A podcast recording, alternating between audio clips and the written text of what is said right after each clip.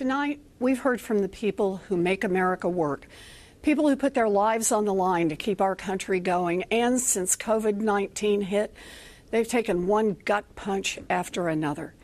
And what has the COVID fallout done to our babies?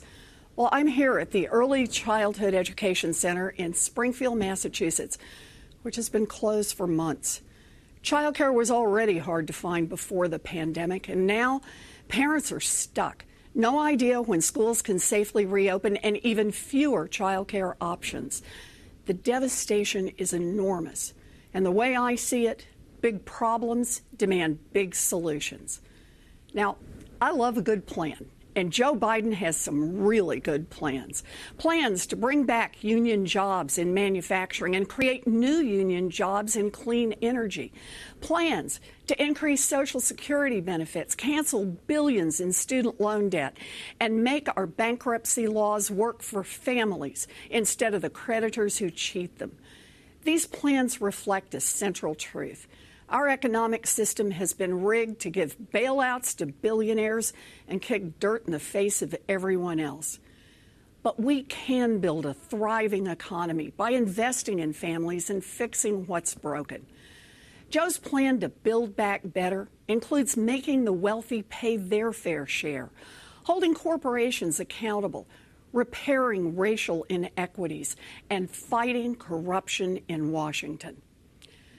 Let me tell you about one of Joe's plans that's especially close to my heart child care. As a little girl growing up in Oklahoma, what I wanted most in the world was to be a teacher. I loved teaching. And when I had babies and was juggling my first big teaching job down in Texas, it was hard. But I could do hard. The thing that almost sank me child care. One night, my Aunt Bee called just to check in. And I thought I was fine. But then I just broke down and started to cry. I had tried holding it all together, but without reliable childcare, working was nearly impossible. And when I told Aunt Bee I was going to quit my job, I thought my heart would break. And then she said the words that changed my life I can't get there tomorrow, but I'll come on Thursday. And she arrived with seven suitcases and a Pekingese named Buddy and stayed for 16 years. I get to be here tonight because of my Aunt Bee. I learned a fundamental truth nobody makes it on their own. And yet, here we are, two generations of working parents later. And if you have a baby and don't have an Aunt Bee, you're on your own. And here's why that is wrong. We build infrastructure like roads and bridges and communication systems so that people can work. That infrastructure helps us all because it keeps our economy going. It's time to recognize that childcare is part of the basic infrastructure of this nation. It's infrastructure for families. Joe and Kamala will make high quality childcare affordable for every family, make preschool universal, and raise the wages of every child care worker. Now, that's just one plan, but it gives you an idea of how we get this country working for everyone. Donald Trump's ignorance and incompetence have always been a danger to our country. COVID 19 was Trump's biggest test. He failed miserably. Today, America has the most COVID deaths in the world and an economic collapse. And both crises are falling hardest on black and brown families.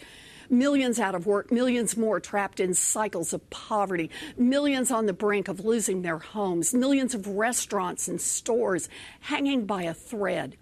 This crisis is bad, and it didn't have to be this way. This crisis is on Donald Trump and the Republicans who enable him.